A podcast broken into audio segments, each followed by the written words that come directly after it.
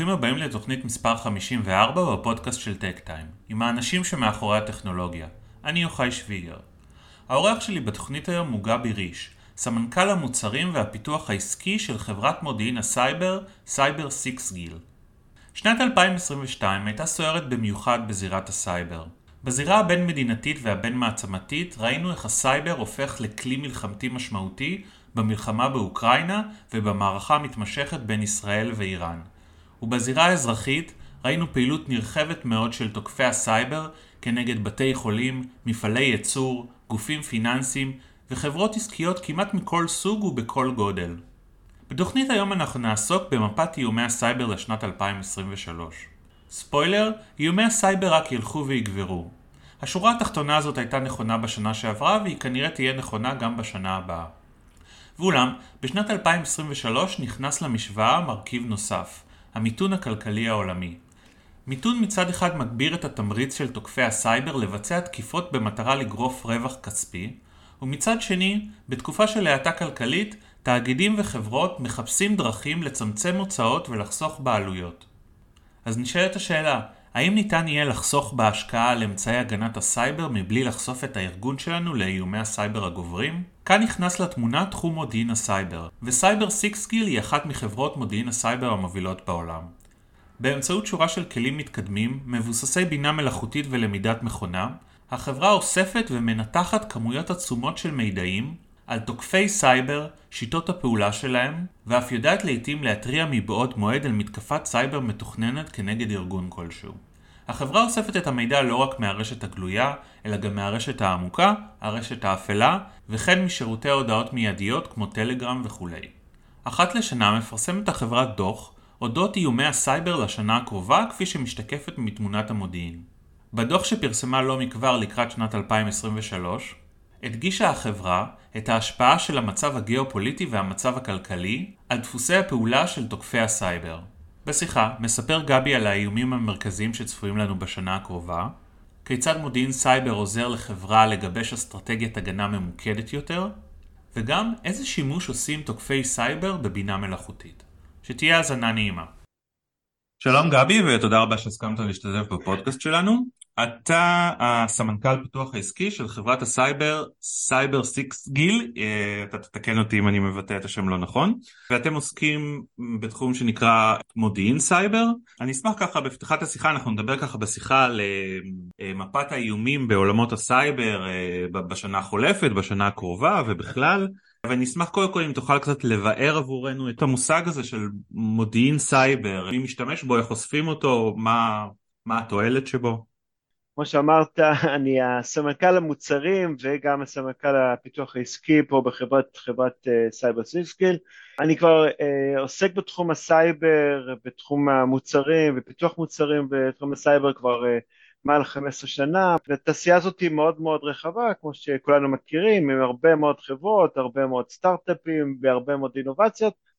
בעצם uh, איסוף המודיעיני בעצם, או במושג האנגלי זה threat intelligence, אבל בעצם כל העולם הזה של איסוף מודיעין בתחום הסייבר, היא מאוד דומה למה שאנחנו מכירים מודיעין בתחום הצבאי אולי, אבל בעצם מה אנחנו, אנחנו בעצם חברת דאטה, אנחנו אוספים הרבה מאוד אינפורמציה מהרבה מקורות, ואת המידע הזה אנחנו מתעסקים באיסוף וגם בהפצה שלו. אז, אז מה זה בעצם המידע הזה? המידע זה באמת איסוף מידע על תוקפים, כוונות של התוקפים, שיטות של התוקפים, וכל המידע הזה בעצם הוא מאוד מאוד רלוונטי להרבה מאוד חברות וארגונים, כי אם אני בתור חברה וארגון, אני יכול להיות בנק או אני יכול להיות כל ארגון אחר, השקעתי הרבה מאוד כסף בשיטות uh, הגנה, מפיירוולים לכל מיני יכולות הגנה וזיהוי וכן הלאה, אז אני רוצה לדעת על מה אני צריך להגן, אוקיי, איפה אני צריך להגן,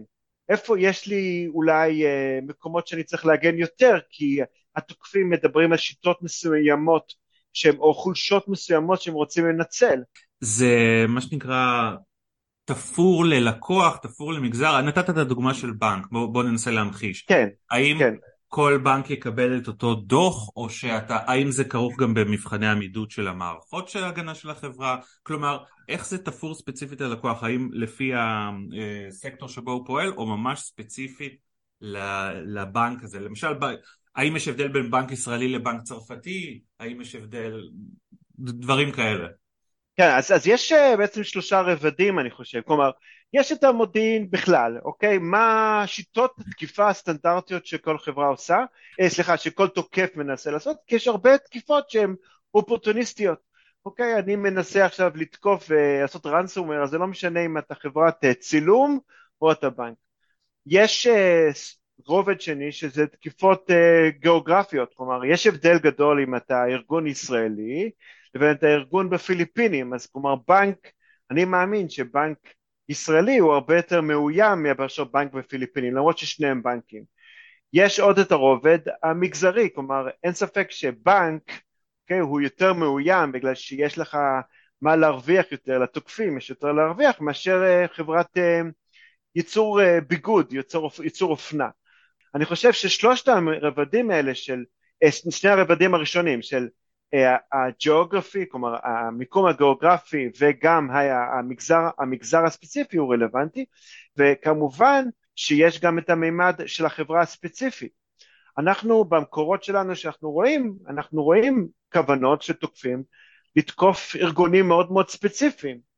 אמ, אנחנו רואים לא רק זה שאנחנו לפעמים מזהים אה, כוונות ולפעמים אנחנו מזהים אה, כבר אחרי הכוונות, כבר תקיפה, הם, הם תקפו כבר, אז הנה המידע שהם מנסים למכור. אז אנחנו מזהים לא רק את ה... אה, במקורות המודיעיניים שלנו לא רק את, ה, את, אה, את האיומים או את האיומים שיקרו, אלא גם מזהים הרבה פעמים כבר אחרי תקיפה הם, הם כבר מכרו. אז כלומר שלושת הרבדים האלה של הגיאוגרפי, המגזר והחברות הספציפיות הם באים בתמהיל וככל שאתה יותר מוכר או יותר רלוונטי יש יותר מודיעין עליך. עכשיו לגבי מקורות, מהיכן אתם אוספים מודיעין? אני מקטלג את המודיעין שאנחנו אוספים מארבע מקורות, או אני אומר תחומים מרכזיים. אה, בכלל, כשאתה מסתכל על האינטרנט, אז אה, יש מה שנקרא The Clear Web, כן. שזה האינטרנט המהונדקס, אינטרנט שאנחנו כולנו מכירים, זה מה שאתה עושה חיפוש בגוגל, כל המידע שנמצא, אז זה איסוף אחד, זה איסוף אחד של מודיעין. מה אומרים כל מיני תוקפים או לא תוקפים בטוויטר, זה גם כן. מידע שאתה יכול לחפש למצוא, אז זה דבר אחד, זה מצד אחד מה שנקרא ה-clear web, יש גם את ה-dark web ואת ה-deep web, וה-deep web זה המידע שהוא לא מהודק, שהוא נמצא בארגונים, יש הרבה פעמים מידע mm. בווב, אבל הוא מידע שלפעמים נמצא תחת ארגונים מסוימים, הוא לא מידע שהוא נגיש הרבה פעמים, אתה לא יכול לחפש אותו בגוגל, אבל הוא מידע שהוא פתוח, זה ה-Deep Web, ויש גם את המידע שנקרא Dark Web, כל העולמות, כל העולם ה-Darknet, זה עולם מאוד מאוד מאוד גדול, שמשתמשים בו לתקשורת שהיא תקשורת בין uh, תוקפים ובין uh, עולמות uh, של קרימינלים שונים ומשונים, ושמשתמשים בהם לסחר בנשק, לסחר בסמים, וגם סחר במלוור, אה, אז זה גם עוד מקור מאוד משמעותי, אנחנו מזהים שם הרבה מאוד פרטי מודיעין שהם רלוונטיים, תוקפים או מפתחי תוכנות, מלוור וכן הלאה, הם מוכרות את מרכולתיהם בדארק ווב, או למשל אה, הם גנבו אינפורמציה או דאטה מחברה מסוימת, אז הם גם מוכרים את המידע הזה ב dark web, יש שווקים שלמים, או למשל נגנב כרטיס אשראי או כרטיסי אשראי גם שם, אז אנחנו רואים הרבה מאוד מסחר בעולמות של ה dark web, אז זה גם מקור, אז זה, זה המקור השלישי, ומקור רביעי שהוא מאוד מעניין, אנחנו גם אוספים אה, מכל מיני קבוצות של instant messaging או social messaging, למשל טלגרם, אה, לפעמים זה קבוצות סגורות ולפעמים קבוצות פתוחות, ששם התוקפים מדברים בינם לבין עצמם על שיטות תקיפה, איך יתקפו, מתי וכן הלאה, וגם אנחנו נמצאים שם ומקשיבים גם למקורות מידע שם. אם, אם זה... אם תוכל לענות לי בכלל, ואיך יש לכם גישה לפלטפורמות כאלה? זה, זה חלק מה, זה חלק מה secret sauce, אנחנו יודעים להיכנס פנימה, וזה חלק מהטכנולוגיה שלנו עם כל מיני כלים אוטומטיים, ויודעים להאזין, שוב זה כמו שמקורות מודיעין לא תמיד מספרים איך הם אוספים, אבל יש לנו דרך להיכנס להרבה מאוד קבוצות ולהאזין ולספק את המודיעין הזה ולאסוף את כל המודיעין. זה בעצם מה שמייחד את החברה שלנו, סייבר סיקסגיל, זה שאנחנו יודעים לאסוף מכל ארבעת המקורות האלה בצורה אוטומטית. יש חברות uh, בתחום המודיעין הסייברי שאוספים את זה בזה שיש מישהו ידני, נכנס לקבוצות, מאזין, מקשיב, רושם, מעתיק. אצלנו כל האינפורמציה הזאת מעובדת ונאספת בצורה אוטומטית על ידי כל מיני יכולות AI, Machine Learning, גם כשקבוצה נסגרת בטלגרם אנחנו יודעים להיכנס לקבוצה חדשה, כל המידע הזה ואנחנו אוספים סדר גודל של, רק לסבר את האוזן, אנחנו אוספים בסדר גודל של עשרה מיליון פריטי מידע, אינטל אייטמס, ביום. אז זו מערכת מאוד גדולה ואנחנו שומרים את כל ההיסטוריה, כלומר יש לנו היסטוריה של חמש, שש שנים אחורה, אז גם אם אתה הותקפת לפני שלוש שנים ואתה מנסה לחכות אחרי אה, המידע הפורנזי, מי לקח ומה לקח, כל המידע שמור אצלנו. ואת כל המידע הזה אנחנו עושים לו הרבה מאוד עיבוד, אנחנו צריכים לקחת את כל המידע הזה ולחבר אותו לתמונת מודיעין שהיא רלוונטית לקוחות שלנו, ויש לנו כל מיני סוגי לקוחות שהם, לפעמים הם רוצים מידע גולמי, אבל רוב האנשים לא רוצים את החומר גלם, רק הם רוצים שנאבד אותו. ואז אנחנו מגישים את המידע המעובד הזה בכמה דרכים, יש לנו יכולות כמו, תחשבו כמו, תחשבו כמו גוגל סרצ', mm-hmm. יש לנו כזה פורטל כזה שבו אתה יכול לשאול בשאלות מאוד מתוחכמות את ה... את הדאטה לייק שלנו, את כל המספור אה, מידע שלנו, ואתה יכול לתשאל שאלות, אבל uh, יש לנו גם API, שבעצם אתה ממש יכול להתחבר ב-API, mm-hmm. uh, ודבר נוסף שהוא נורא נורא מעניין, והרבה מהלקוחות משתמשים בהם, אתה יכול להזין לתוך המערכת שלנו אסטים או מידעים שמעניינים אותך. כלומר, תן לי את שם החברה שלך, את שמות המוצרים שלך, שמות המנהלים בארגון שלך, ספקים שרלוונטיים אליך, וכל פעם שאנחנו נמצא עדכון או משהו שדובר עליו מהפריטי מודיעין, משהו, פריט מודיעין חדש שרלוונטי לשם החברה שלך, לאתר web שלך, או כל מה שנגיד תוקפים מדברים עכשיו על זה שהם רוצים לעשות התקפה לאתר web שלך. Mm-hmm. אם אנחנו נזהה את התקשורת הזאת, אז מה שיקרה, אנחנו נקפיץ לך התראה תשמע, עכשיו מדברים על הארגון שלך, או מדברים על האתר שלך ואיך לתקוף אותו. ו- ואני תוהה אם uh, מגיעים אליכם, מתחילים להגיע אליכם לקוחות ממגזרים שתחום איומי הסייבר הוא יחסית חדש עבורם, למשל עולמות ה-OT, מפעלי תעשייה ש... שהופכים להיות חשופים לאיומי סייבר בגלל התחום הזה של industry 4.0 אה, האם הם מתחילים להגיע אליכם, אולי יצרניות רכב שמתחילות להיות מאוימות בגלל uh, תחום הרכבים המקושרים. כלומר, האם יש, אתה מזהה לקוחות חדשים שהם מעבר לעולמות ה-IT הקלאסיים שבהם המודעות לסייבר היא מאוד גבוהה כבר המון שנים? Uh, אז, אז כן, אני אומר יותר לאט משהייתי רוצה. יש שלוש תחומים בעיניי שהם הכי נפיצים או הכי מאוימים היום, זה עולם ה-financial services והבנקאות, mm-hmm. כמובן בגלל הממד העסקי ומה אני מרוויח מזה, ה-health care מאוד, כי אם אני תוקף ransomware בבית חולים, אז, אז יש לזה השפעה מאוד משמעותית.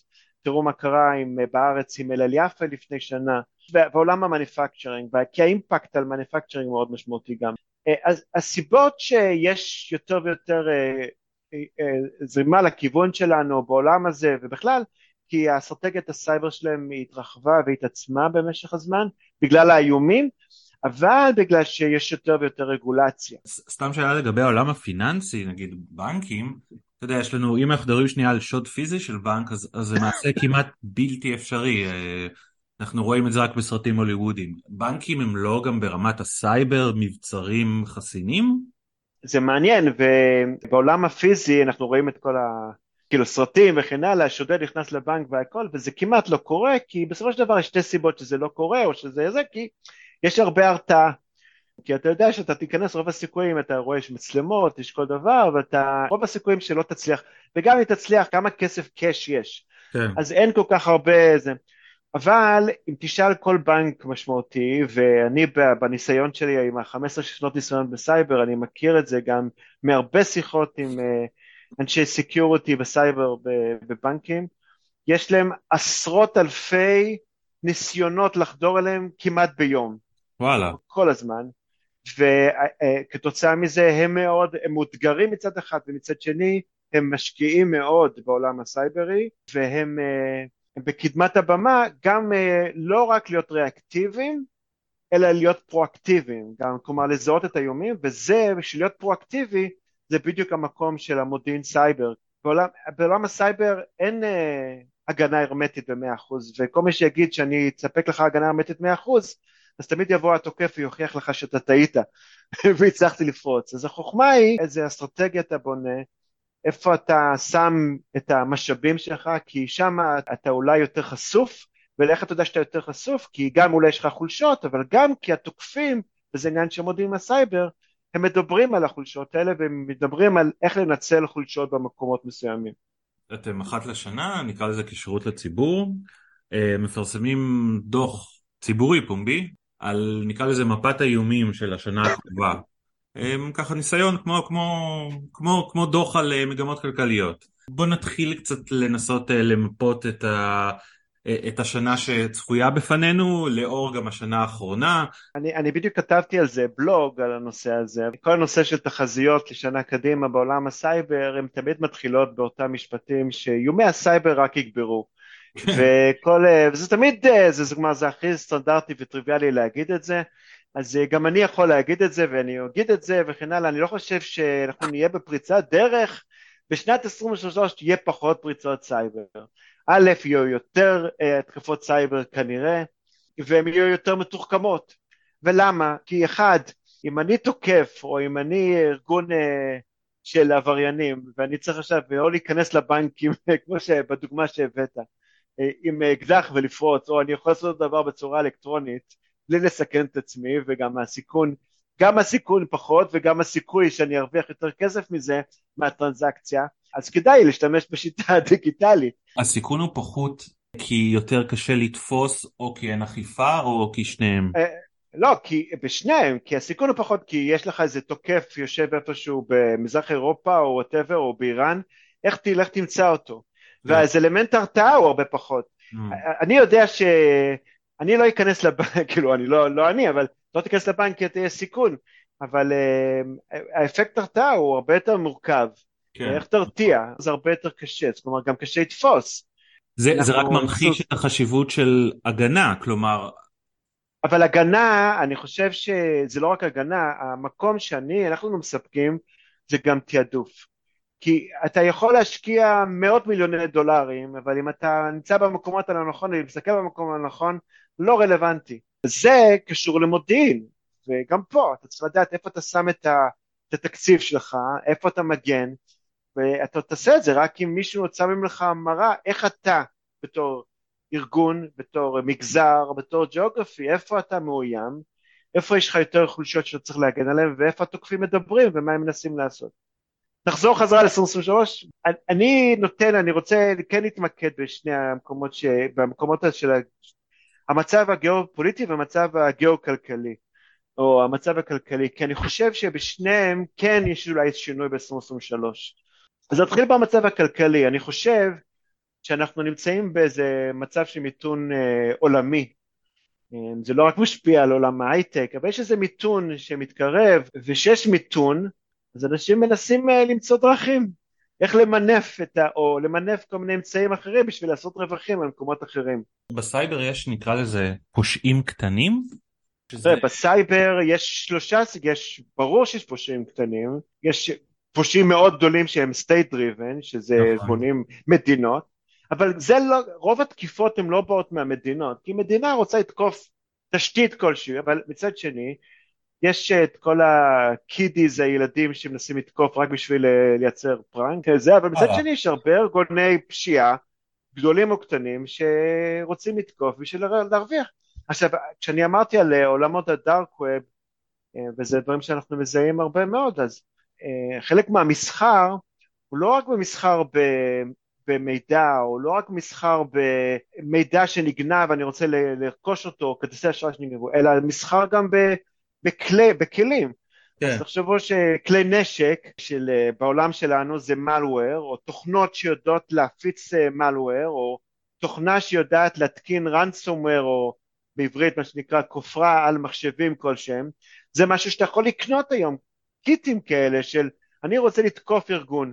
וואו. אני קונה אותו, זה בין מאות דולרים לאלפי דולרים, תלוי רמת התחכום של הכלי, ורמת התחכום גם אומרת שכמה יעלו עליו בצד שני. אני יכול לקנות, ואז להשתמש בו, ובשביל הרווח הכלכלי שלי, זה לחלוטין. הארגונים האלה מצליחים לגייס, הארגוני פשיעה, מצליחים לגייס אנשים בעלי מיומנות מספיק גבוהה? בטח. או שזה... קודם כל, או שזה... לא, בוודאי, תראה, זה, זה, זה תעשייה, זה תעשייה די מדהימה, ואנחנו כאילו לא אוהבים לפאר ארגונים כאלה, אבל זה ארגונים עם מתכנתים, יש להם בחלק מה, אתה קונה תוכנה עם תמיכה טכנית. הוא אומר לך, הנה המספר לתמיכה טכנית, בוא אני אעזור לך להתמודד עם זה. זה תעשייה שלמה, וחלק מהמקומות מנסים לעצור את זה, חלק אי אפשר לעצור, חלק זה פשוט קשה, כי אתה לא יודע לשים את האצבע על המקומות הנכונים, אבל המסחר הזה בוודאי קיים. אני רק אגיד לך איך גלגול של התקפה כזאת יכולה לקרות. אני יכול להגיע למחשב של מישהו, או לפרוץ למחשב של מישהו, להשיג את הסיסמאות של איזה מחשב, פריצה למחשב של עובד כלשהו יכול להימכר ב-10 דולר, 20 דולר, כי זה לא מעניין כל כך, אולי זה מעניין, אבל יש קטנה, ואז תוקפים יכולים לגשת מזה עכשיו למכור, בוא עכשיו מוכרים, הם עולים שלב, ועל בסיס הפריצה למחשב מסוים הם בעצם מייצרים גישה לכל הארגון, ובעצם מוכרים עכשיו לא את הגישה למחשב מסוים, לה, הם מוכרים עכשיו, מפרסמים ב... ברשתות, בדארק ובשווקים, אומרים, יש לנו עכשיו גישה לארגון כזה וכזה עם גישת רות, כלומר גישה של מנהלים, וזה כבר לא אלפי דולרים. כן. ואז מישהו שרוצה לעשות רנסומר, מקבל את הגישה הזאת, קונה את הגישה הזאת, ומתקין עליו רנסומר, ואז יש כאלה שימכרו, היי, hey, יש לי עכשיו יכולת התקפת רנסומר בארגון כזה וכזה, וימכרו את זה במאות אלפי דולרים.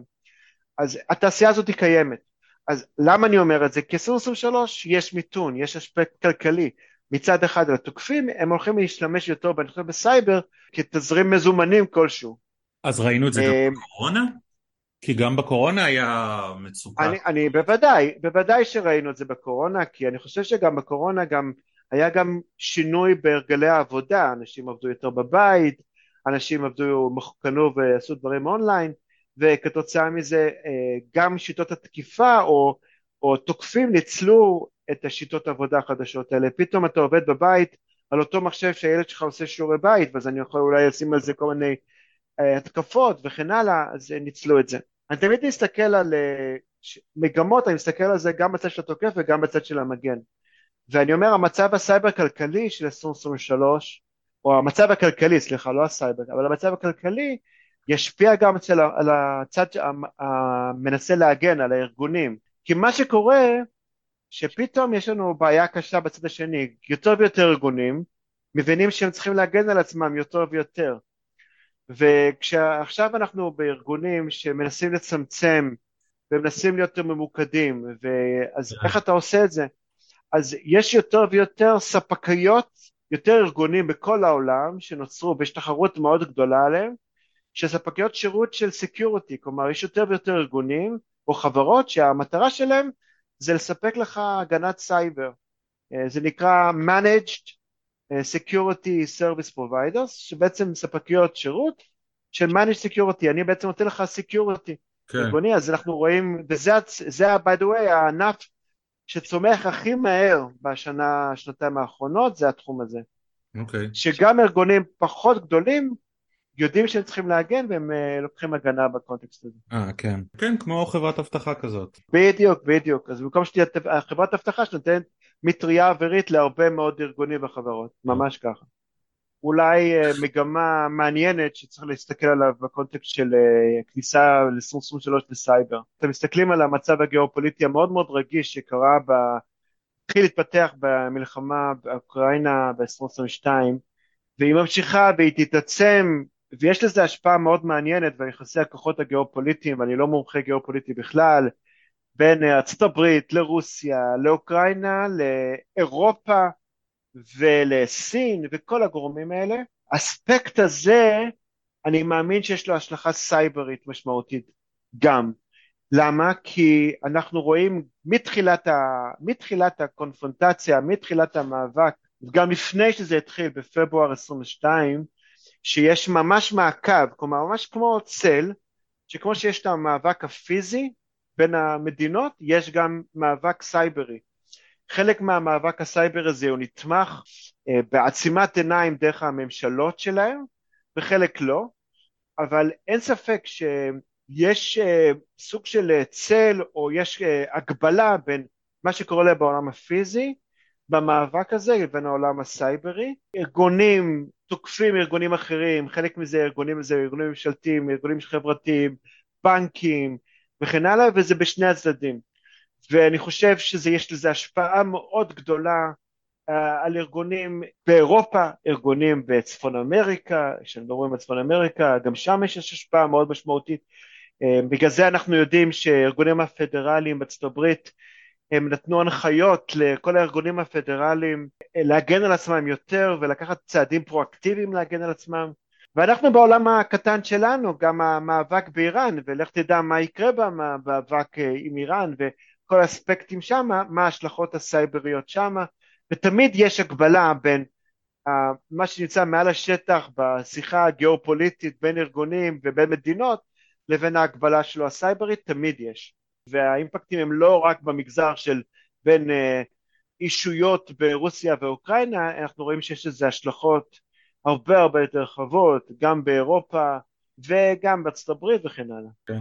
עוד, עוד איזה נקודה מעניינת שהדגשתם בדוח, הרי שוב אנחנו מכירים את אה, המרוץ האינסופי בין החתול והעכבר, בין השוטרים והגנבים, אה, וכל הזמן גם השוטרים מתקדמים וגם הגנבים וכולי, ואתם ציינתם שאתם מזהים את הכניסה של טכנולוגיה שהופכת להיות יותר ויותר משמעותית בעולמ, בעולמותינו, וזה הבינה המלאכותית, ואתם מזהים זליגה של טכנולוגיות כאלה אה, לצד העוין, לצד של התוקפים. אה, באיזה מובן, איך, איך, איך בינה מלאכותית משרתת אותי במתקפת סייבר? איפה, איפה נכנסת הבינה המלאכותית לצד של התוקפים, ואיפה היא נכנסת לצד של המתגוננים? בסוף בינה מלאכותית, אם אני אעשה הפשטה מאוד גדולה, זה יכולת לאבד הרבה הרבה מידע בצורה מאוד יעילה, ואם אה, תוקף רוצה להיות ממוקד בשיטות שלו ובאנשים שלו, הוא צריך לייצר הרבה מאוד מידע לעשות את זה. אני אתן דוגמה של משהו שאתה יכול בעזרת בינה מלאכותית לעשות הרבה יותר, וזה בינת עיבוד הרבה מאוד מידע. אם אני רוצה לתקוף ארגון, אה, סתם דיברנו על בנק, בנק כלשהו ואני רוצה לתקוף ולהשתמש בכל מיני שיטות של phishing אה, או spear phishing בקונטקסט של אני רוצה לתקוף, אה, להשתיל תוכנה או להשתיל אה, חומרה, רוגלה כלשהו במחשב כלשהו של פקיד בבנק. הדרך הכי טובה לעשות את זה לשלוח אימייל שיראה כאימייל מאוד מאוד תמים או מלקוח או אפילו קולגה בבנק ולהגיד לו תשמע ככה וככה וככה ובוא תתקין הנה פה רשימת העובדים ובוא תלחץ על אה, קובץ, לחצת על הקובץ כי חשבת בצורה מאוד מאוד תמימה, כי זה באמת נשלח מאחד מהקולגות ועשית עם זה משהו ולחצת והדבקת את המחשב שלך ומשם כמו שאומרים Game over. כן. בשביל לדעת ולזהות, אני אומר זו דוגמה מאוד פשוטה, אבל בשביל לדעת ולזהות מי רשימת החברים של בן אדם מאוד מאוד ספציפי וגם לייצר לו איזה אימייל שיראה בשפה ובקונטקסט שה... הנמען מקבל והוא... זה, צריך איזה סוג של בינה מסוימת. עכשיו, אתה יכול לעשות משהו שהוא מאוד כללי ומאוד כוללני, או שאתה יכול להיות כמה שיותר ספציפי, יש סיכוי שאנשים יותר ילחצו עליו, וזה צריך לעשות איזה עיבוד למידע הזה. Yeah. כן. להבין את האנשים, את ה... עכשיו שוב, אפשר לעשות, לעשות ידני, אבל אנחנו רואים הרבה מאוד התקפות שהן מה שנקרא התקפות אופורטוניסטיות. כלומר, התוקפים, מה הם עושים? הם...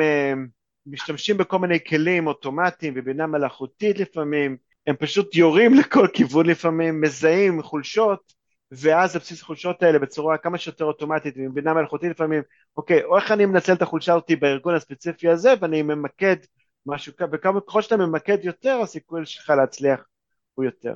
אה, כלומר יש פה שילוב של מצד אחד ירייה לכל כיוונים ואז מוצאים חולשה, מציעים איזה מקום פרוץ ומשתמשים בכלים הכי מתוחכמים וממוקדים כדי לפרוץ ולהשתמש בה. גם אצלנו בעולם, אני אומר, בכיוון של הצד המגן, העולם הסייברי, הסייבר הגנה, משתמשות בהרבה מאוד בינה מלאכותית בשביל לזהות ולספק מידע כמה שיותר רלוונטי. אז אני אתן דוגמה בעולם שלנו, הרי אני אמרתי שאנחנו אוספים הרבה מאוד מידע, אבל הסיפור של אסוף מידע זה יפה, אבל הסיפור זה את האינפורמציה ואת ה-knowledge שאני עושה מהמידע הזה הוא גם משמעותי. ואני אתן לך דוגמה אחת, אני קראתי מידע וראיתי בתוך המילה, בתוך איזה פוסט, בתוך איזה מידע, פריט מודיעין, את המילה אורנג', אוקיי? תפוז. אבל orange זה לא רק תפוז, orange זה גם צבע, אוקיי? Orange זה גם מחוז בקליפורניה, Orange County, וגם Orange זה שם של חברת טלקום. אז כשאני רואה את המילה orange במכתב או פוסט בין שני תוקפים, מה הם מנסים לעשות? וזה חלק מהבינה המלאכותית שמנסה להבין את ההקשרים לפעמים בין המילה הזאת למילים אחרות כדי להבין אוקיי האם מה הוא מנסה לתקוף ומי הוא מנסה לאיים. הטכנולוגיה הזאת שיש בשני הצדדים לייצר לתוקפים יותר אוטומציה ואפשרות לזהות את המקומות שהם הכי כדאי להם לנצל ולמקד שם כמה שיותר משאבים בצורה הכי אפקטיבית ובצד של ההגנה כדי לשפר את יכולות ההגנה וכמה שיותר להיות יעילים שם גם. אז ככה לקראת סיום, איזה עצה היית נותן לארגונים שרוצים ככה להדק את, ה, את מעטפת ההגנה? אני אגיד את זה ככה, קודם כל אה, כמובן אני, אנחנו נשמח לעזור לכל חברה שתרצה שאנחנו נעזור לה, אבל אה, אני שמעתי, אה, זה לא אפילו משפט, זה פרייז מאוד מעניין ואני מאוד מאמין לו, שהוא מעניין, זה scarcity brings clarity, אז חוסר מביא בהירות. ובעולם 2023 אנחנו נהיה בעולם קצת יותר חוסר ושהיינו קודם, אם אתם מסתכלים על המצב הכלכלי וכן הלאה, החוסר הזה מצריך ומביא יותר בהירות וזה דורש יותר בהירות בעולם הסייבר. וזה אומר שאתה צריך יותר למקד ולשאול את עצמך האם אתה, איזה, על איזה טכניקות ואיזה טקטיקות ואיפה אתה רוצה לשים את הכלים ואיפה להשקיע? וזה משהו שיש הרבה חברות כמו שאמרתי לפעמים זה עושים את זה בפנים, לפעמים ספקיות שירות אה, שעוזרות לך, חברות אבטחה כמו שקראת להם, באמת אה, אה, למקד את עצמך במקומות שהם הכי רלוונטיים, כי החוכמה היא לא לקנות הרבה מאוד כלים שכל אחד מהם אתה מנצל בעשרה אחוז, אלא לקנות מה שצריך ולהשתמש בהם, למקסם את השימוש בהם למקומות שצריך להשתמש בהם. אז העצה שלי לכל, לכל שומעינו, לבנות אסטרטגיית סייבר נכונה, לדעת לתעדף את המשאבים שיש לך ולדעת לנצל ולמנף את הכלים שלך בצורה המרבית. טוב גבי, תודה רבה על השיחה המאוד מעניינת הזאת. אנחנו בבקשה. נמשיך לעקוב אחריכם ושיהיה המון בהצלחה.